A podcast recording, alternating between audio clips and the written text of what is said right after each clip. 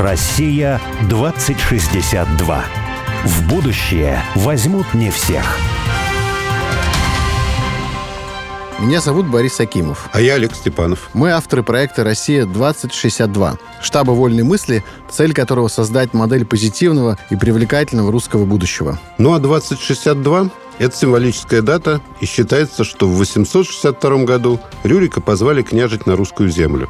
А в далеком, но не слишком, 2062 году мы отметим 1200 лет образования русского государства. Мы представили себе, какой могла бы быть будущая Россия в 2062 году. Но не просто представили, а призвали на помощь экспертов и визионеров. И не столько мыслителей, сколько делателей – и мы уверены, что будущее видят не футурологи, рассуждающие о роботах и беспилотниках, а те, кто уже здесь и сейчас создают страну будущего. «Россия-2062» — это позитивное русское будущее, которое наши герои прямо сейчас строят для своих близких и друзей, для всех жителей страны, для всех нас. Каждый раз мы зовем в студию «Радио Спутник» героя, который, не дожидаясь 2062 года, действует уже здесь и сейчас – и делает то, что кажется нелогичным и даже сумасшедшим, потому что часто будущее не очевидно и являет нам много невероятного.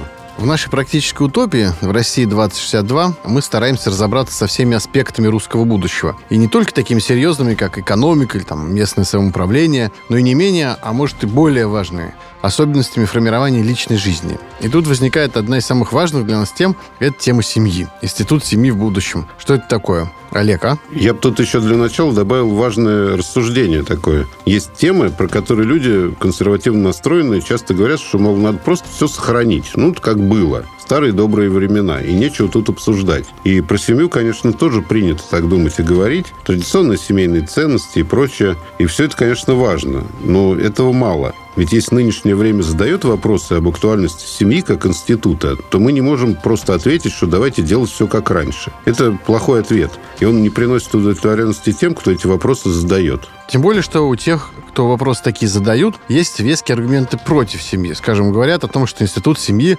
появился из экономической целесообразности. Муж и жена, многочисленные дети – это хороший рабочий экономический механизм. Детей побольше нарожали, вот вам помощники бесплатные в хозяйстве. А сейчас мир изменился, и большая многодетная семья, вообще семья вроде бы и не нужны, если исходить исключительно из экономических соображений, например. Именно. И вот таким людям ответить просто, что давайте семью сохранять в новом мире, потому что так принято, это не работает. Они ответят, что у кочевников, например, было многоженство, и это было экономически оправдано, а патриархальная семья, она сложилась именно у земледельцев, а что современный мир, он требует другой семьи или вообще не требует семьи. И семья сковывает личную свободу и вообще мешает.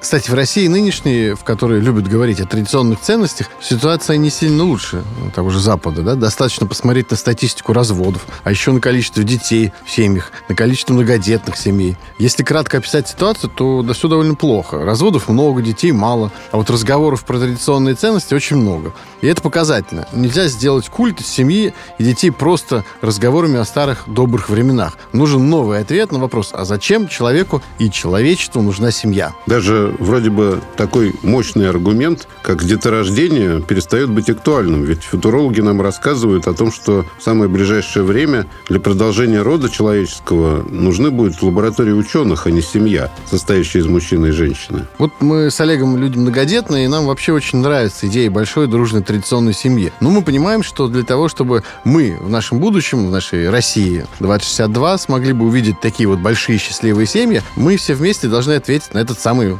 возможно, важный самый вопрос для человека и человечества. Зачем человеку, современному и человеку будущего нужна семья? Россия 2062 – это практическая утопия, и мы в каждой важной для нас теме находим практиков нужного нам будущего, которые действуют здесь и сейчас. И сфера семьи не исключение. Мы позвали для сегодняшнего разговора настоящего, можно сказать, мастера своего дела, мать девятерых детей. Практика русского семейного будущего. Это Мария Попова ученый, биолог. Маша вместе с мужем и детьми некоторое время назад уехали из Москвы в Ярославскую деревню. И главная цель этих перемен и вообще главная жизненная установка Поповых – это создать и построить крепкую большую семью. Маша вполне успешно к этой цели продвигалась, ну, судя по количеству детей точно. Поэтому сегодня и будем с ней обсуждать нашу тему. Зачем нужна семья в современном мире и зачем она будет нужна в будущем.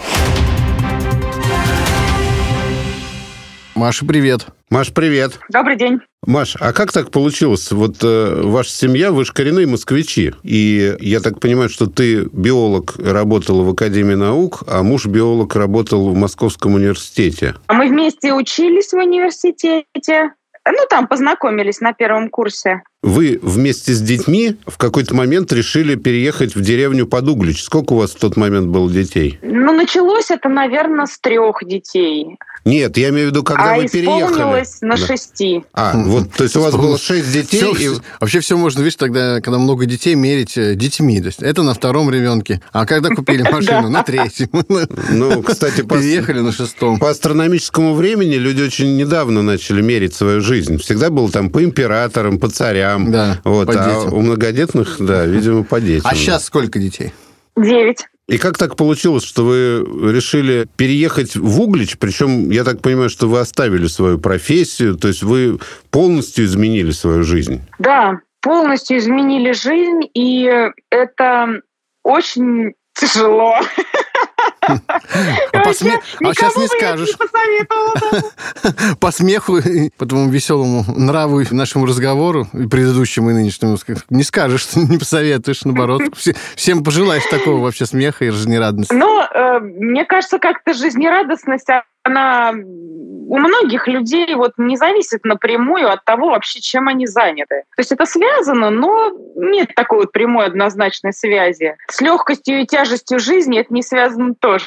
Я считаю, что у меня очень тяжелая жизнь, Хорошо бы все так говорили про свою тяжелую жизнь. мне веселиться. Ну, вот расскажи, пожалуйста, нам и радиослушателям, как ты решилась на такую тяжелую жизнь? Да, как и зачем? Да. Как и зачем? С самого начала, когда мы вот э, познакомились с будущим мужем, э, нас как-то не интересовало какие-то несерьезные вот варианты вообще общения друг с другом. Мы как-то изначально решили, что мы занимаемся серьезным делом, то занимаемся. А что ты под серьезным делом, Миша? Семью, Ну, про это детей. вот Производство Семью. детей. жениться, да, вот жениться, как-то жить вообще, вот как это сказать, эм, такой вот проект это наш будет вместе. Вот мы, семья у нас, И чтобы у было нас все муж, по-серьезному. Да. жена, и дальше как-то мы вот живем, ну как-то правильно, что ли, клево. Звучит не очень серьезно. Да нет, нет, Ну, и нам тогда было лет чуть там за 20. вот. Ну и так и, собственно, мы и стали жить. Вот. Но сначала-то мы не собирались уходить с работы, делать вообще резкие движения такие в жизни. Были какие-то представления у нас, как у всех. У нас так интеллигентные родители, и у меня вот москвичи, у Саши тоже. У него родители ученые тоже, у меня не ученые. Э, Ну, тоже, в общем, все там какие-то институты. То есть у папы два образования, между прочим, высших. Вот, хотя не научных. Ну вот. И это я к тому, что мы считали, что мы будем жить, как э, все люди обычно. Вот, ходить себе на работу, и вот дети будут заводиться, мы их будем воспитывать, чтобы они были счастливыми и хорошими.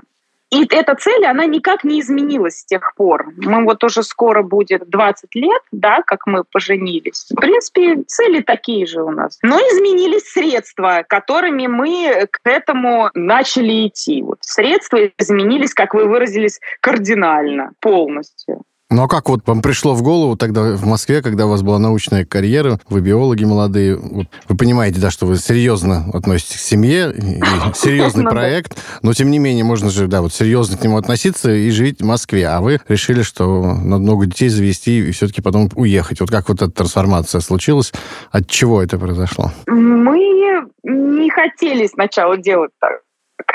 И мы ходили себе на свои работы и так далее. Саша работал, да, вот в, в МГУ. Я работала по своей специальности, в аспирантуре училась. Но вот постепенно жизнь шла, и мы видели, что семья, она наша какая-то вот ну, не такая какая-то, как э, должна быть, что ли. То есть э, мы понимали, что, ну, мы, наверное, не очень просто хорошие. Я не очень, наверное, хорошая жена там. Ну, муж у меня, конечно, совершенство. Вот. Ну, дети вот какие-то так не очень. Вроде все и нормально, но что-то не так. Общей жизни не получается. Вот чтобы мы были семья как один организм, такие вот, чтобы мы могли детей воспитывать так, как считает нужным. Потому что как-то что-то они много времени где-то проводят, то в сад все ушли, потом в школу ушли, а мы все на работу ушли, все куда-то ушли, короче. И чего? Мало у нас общего как-то для того, что следует называть семьей. И, э, ну, мы, конечно, да, я уже сказала, мы считали, что отчасти в этом виновато наше несовершенство собственное. Мы, наверное, не умеем, не умеем быть родителями, там то да все, какие-то у нас ошибки. Но, как бы внимательно исследуя это, понимали, что что-то еще не так, помимо этого. И пришли к выводу, что просто сам образ жизни наш, он э, не дает нам вот делать семью такую, как мы вот считаем, она должна быть. То есть э, детей воспитывать,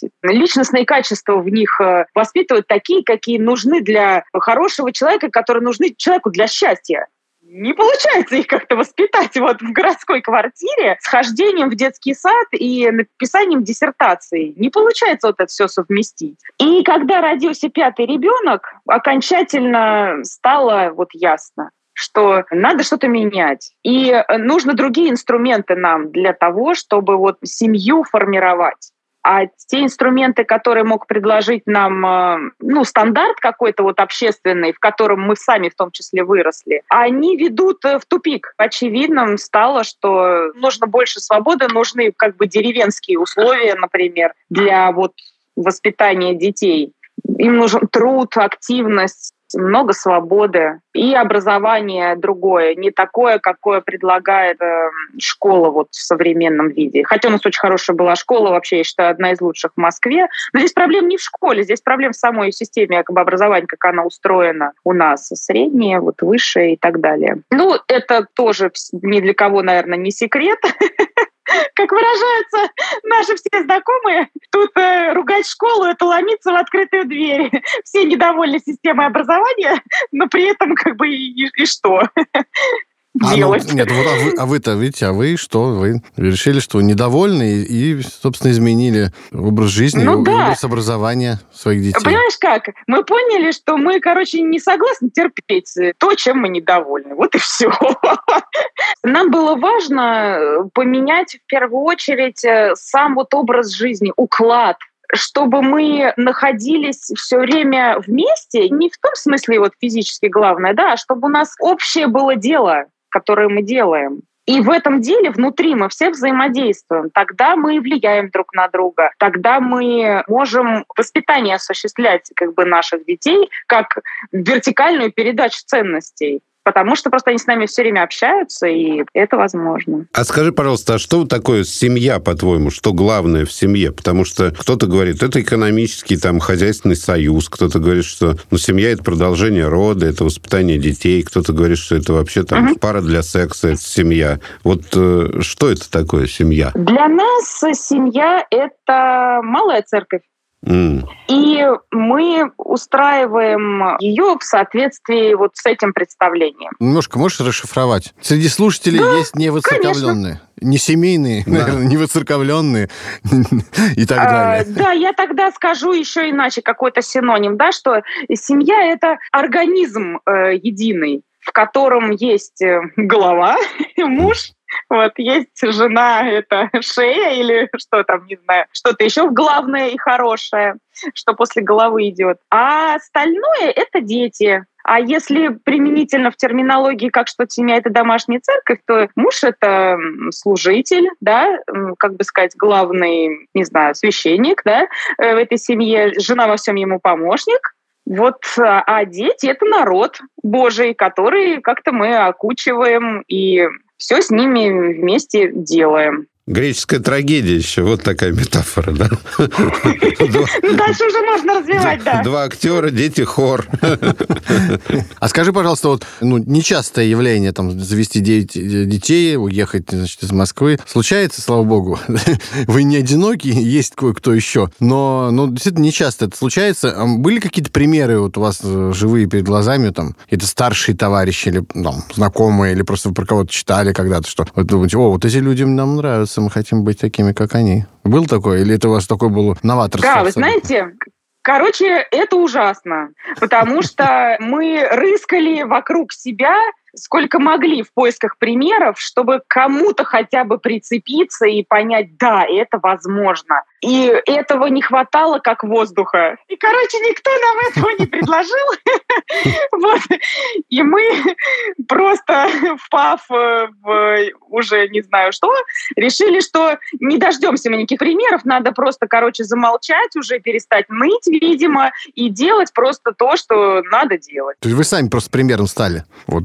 Но это я не знаю. Теперь есть на кого равняться. у кого-нибудь еще. Как складывается деревенская жизнь у вас? Вот если начать, например, там с экономики, как вы сводите концы с концами? Конечно, тут во всех главных вопросах, также все, что касается детей, все, что касается экономики, конечно, муж всегда главный. У него, потому что это же его семья, да, соответственно, его представление важнее о том, как что должно происходить. Поэтому э, мы поняли, что нам нужно несколько источников дохода такой большой семьи, потому что полагаться на один источник – это слишком большой риск. Возьмешь, короче, и как-нибудь так получится, что у тебя денег нет в этом месяце от этого источника. Например, мы продаем вот эм, еду, да, экологически чистую, которую тут выращиваем на ферме. А что-нибудь там взяло, и кто-нибудь заболел, кто-нибудь куда-нибудь уехал, и в этом месяце что-то как-то не продалось. Да? А что продается? А, что? Я тоже фермер, мне интересно. У Бори вот чума да, свиней нас... случилась, например, недавно. Но да, пожалуйста. Давно уже. Не надо пугать людей. Да, что Бывает, бывает. Да, что выращиваете? После долгих размышлений, стратегических и подсчетов, мой муж решил, что у нас будет ферма фазанов. И также мы держим всякое сопутствующее. Коровы, там, телята, а, Сопутствующая фазану. Ну да, это же обычно, если ты идешь, видишь фазан, значит, где-то корова рядом. Значит, где-то корова, точно, точно. А может быть, и даже и кто-нибудь еще. А кур, по-моему, еще. Осел, Вы же кур, кур еще. Да, куры есть, цесарки, там и всякие гуси, индюки, ну, такое, в общем. Осла, по-моему, еще нет. тоже были. Осла же нет еще. Это же вы мне хотите осла купить. Или вы уже купили? Но мы решаем эту проблему. Мы не ждем опять идеала. Мы уже поняли, что дождаться чего-то трудно. Нет, я уже, я уже понял, что готов. Я созрел. Я готов. Потом обговорим цену. Вы еще поторгуйте здесь в эфире. Продам осла. Надо торговаться, конечно. Реклама. Конечно. Продам осла дорого, да. А куплю дешево. Поэтому помимо сельского хозяйства, вот в таком широком понимании, да, какого-то фермерства, а мы еще дистанционные занятия здесь ведем у себя из дома, наладив интернет. Ну и разрабатываем какие-то, так сказать, в меру нашего образования, да, профильного. Мы участвуем в разработке пособий там учебных. Короче, всякая такая А занятия какие? Работка. Какие занятия? Биология, что ли? Да, Биологию ведет э, Саша, а я веду занятия по нашей образовательной системе, которой мы занимаемся с нашими детьми. Это не современное образование, а это такая некоторая переработка классического тривиума mm. античного. Вот. вот это не мы разработали эту программу, мы просто к ней присоединились. А что это такое? Чуть-чуть поподробнее. У нас дети находятся на семейном образовании. Мы потому что, когда уехали, мы из школы их забрали. Ну, понятно. Точнее, наоборот, а, забрали а, их из школы. Тривиум, тривиум античный в чем? Математика, риторика? И розги. А, да, э, предметы э, розги произрастают в обилии вот за окном. У нас тут лес прямо за участком. Вот. Ну и, конечно же, математика тоже нужна, и словесность, э, и всякие другие дисциплины. У нас просто программа для семейного образования. Это американская программа здесь адаптированная. И у нас по ней дети занимаются.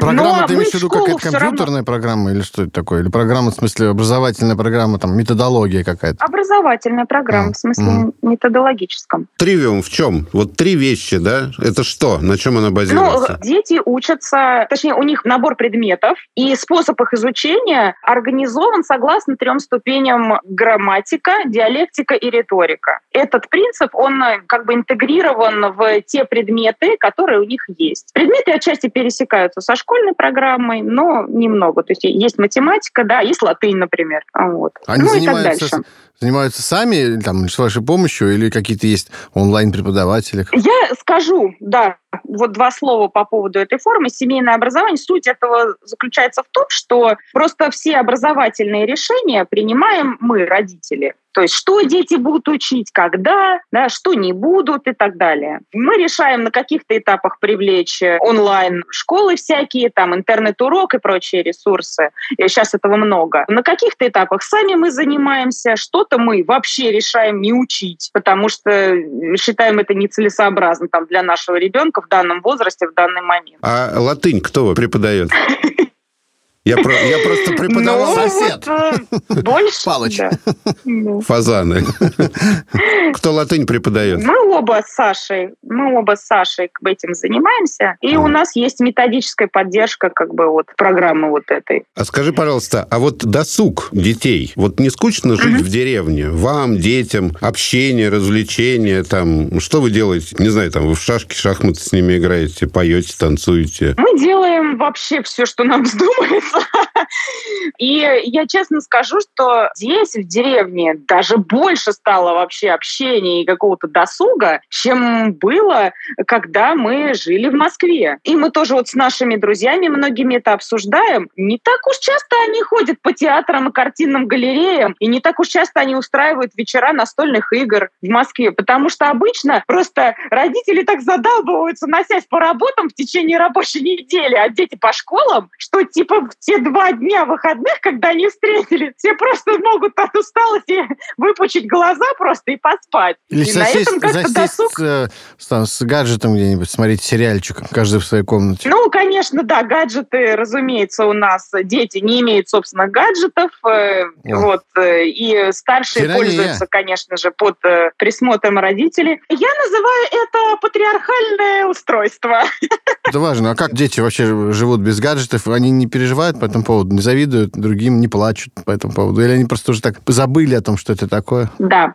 Вообще-то дети никогда особо этого и не знали, того, о чем ты говоришь, потому что у них не было никогда свободного пользования гаджетами и еще чего-то в этом роде. Мы к этому относимся как к инструменту, а не как к развлекательному какому-то приложению. И инструментами дети должны уметь пользоваться. Это инструмент, гаджеты. И в физиологическом плане, в смысле воздействия на центральную нервную систему. Как биолог Имею говоришь. образование, да, я просто, это моя специальность. Я нейрофизиолог, поэтому мне понятно и воздействие и там визуальных рядов, и насколько на зрение там все это влияет и так далее. Ну и, конечно, принципиально невозможность ограничить контент, которым дети взаимодействуют при свободном пользовании гаджетами. Поэтому для нас это был всегда вопрос решенный. Мы всегда это контролировали, и детям это до какого-то возраста все равно. Потом они начинают возмущаться. Кому-то это не нравится, сильно не нравится кому-то. Кому-то вообще все равно. Детей много, и есть разные варианты реакции. Разные мнения есть, да, у них.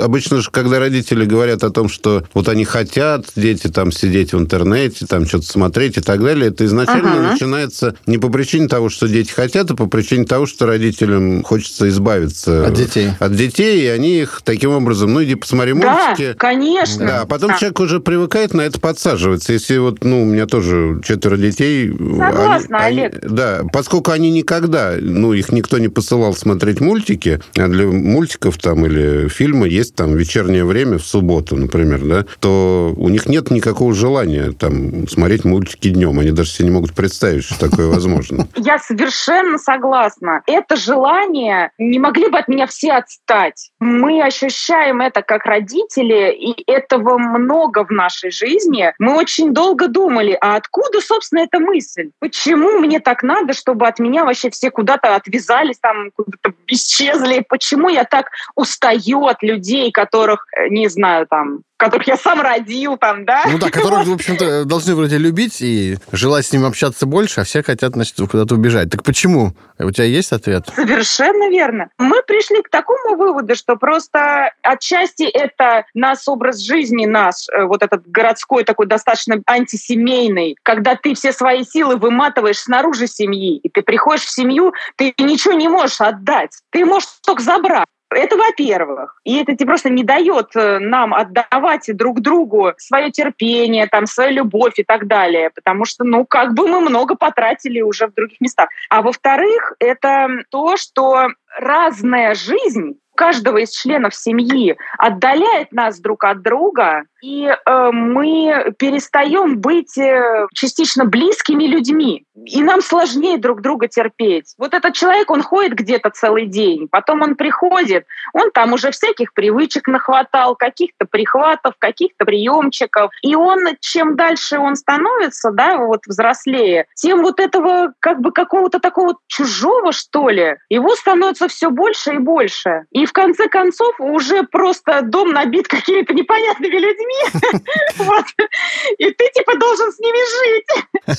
А знаком ты с ними при этом довольно-таки слабо. Ой, Ну, хорошо, хорошо. словарь, да. Да. Но мы сейчас э, должны прерваться с Борей, э, посмотреть мультики. Ой, извините, новости послушать. Да, и через три минуты мы вернемся.